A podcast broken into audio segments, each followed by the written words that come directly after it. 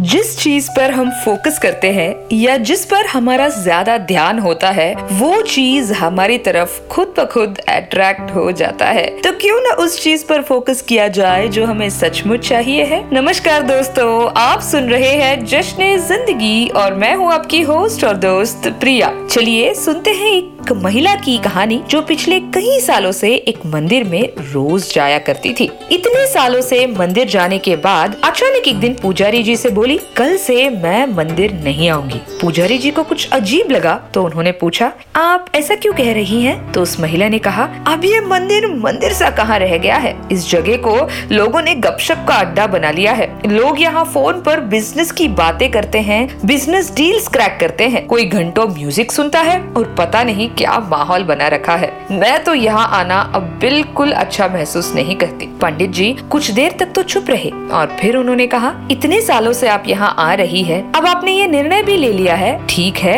लेकिन मेरे लिए क्या आप एक काम कर सकती हैं? तो उस महिला ने कहा, कहिए ना पंडित जी। इस पर पंडित जी बोले, आपको ये करना है कि एक ग्लास में ऊपर तक पानी भरना है और उस ग्लास को हाथ में लेकर मंदिर परिसर की दो बार परिक्रमा करनी है। कंडीशन ये है कि इस ग्लास से एक बूंद पानी भी बाहर गिरनी नहीं चाहिए। उस महिला ने कहा, इसमें कौन सी बड़ी बात है? पक्का कर दूँगी।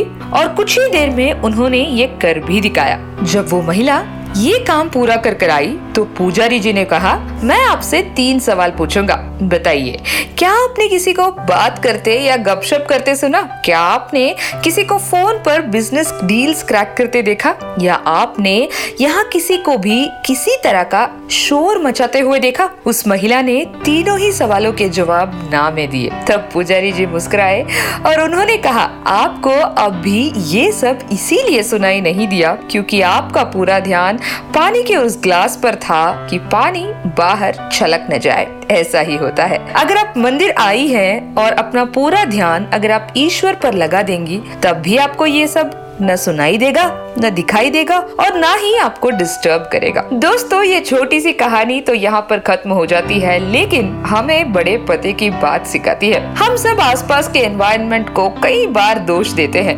लेकिन वो सब कुछ अगर हमें डिस्टर्ब कर रहा है तो उसका कारण ये है कि हमारा ध्यान कहीं ना कहीं, हमारा फोकस उस डिस्टरबेंस की तरफ़ है। अगर आप अपना पूरा ध्यान अपने उस काम पर लगा लेंगे, जो आपका उद्देश्य है, या सचमुच आप जो करना चाहते हैं तो आपको कोई डिस्टर्ब नहीं कर सकता। इसीलिए उस चीज़ पर फोकस कीजिए जो आपको करना है, जो आपको कर दिखाना है। और देखिएगा, पक्का आप वो मकाम हासिल कर कर रहेंगे। चलिए दोस्तों, जश्न ज़िंदगी के उत्सव भरे सप्ताह में आज के लिए बस इतना ही। मुलाकात होगी आप सभी से अगले सप्ताह। ऐसे ही एक प्यारी सी, छोटी सी कहानी के साथ। तब तक के लिए सुनते रहिए, सुनाते रहिए जश्न ज़िंदगी। जश्न ज़िंदगी is brought you by Dhwani podcast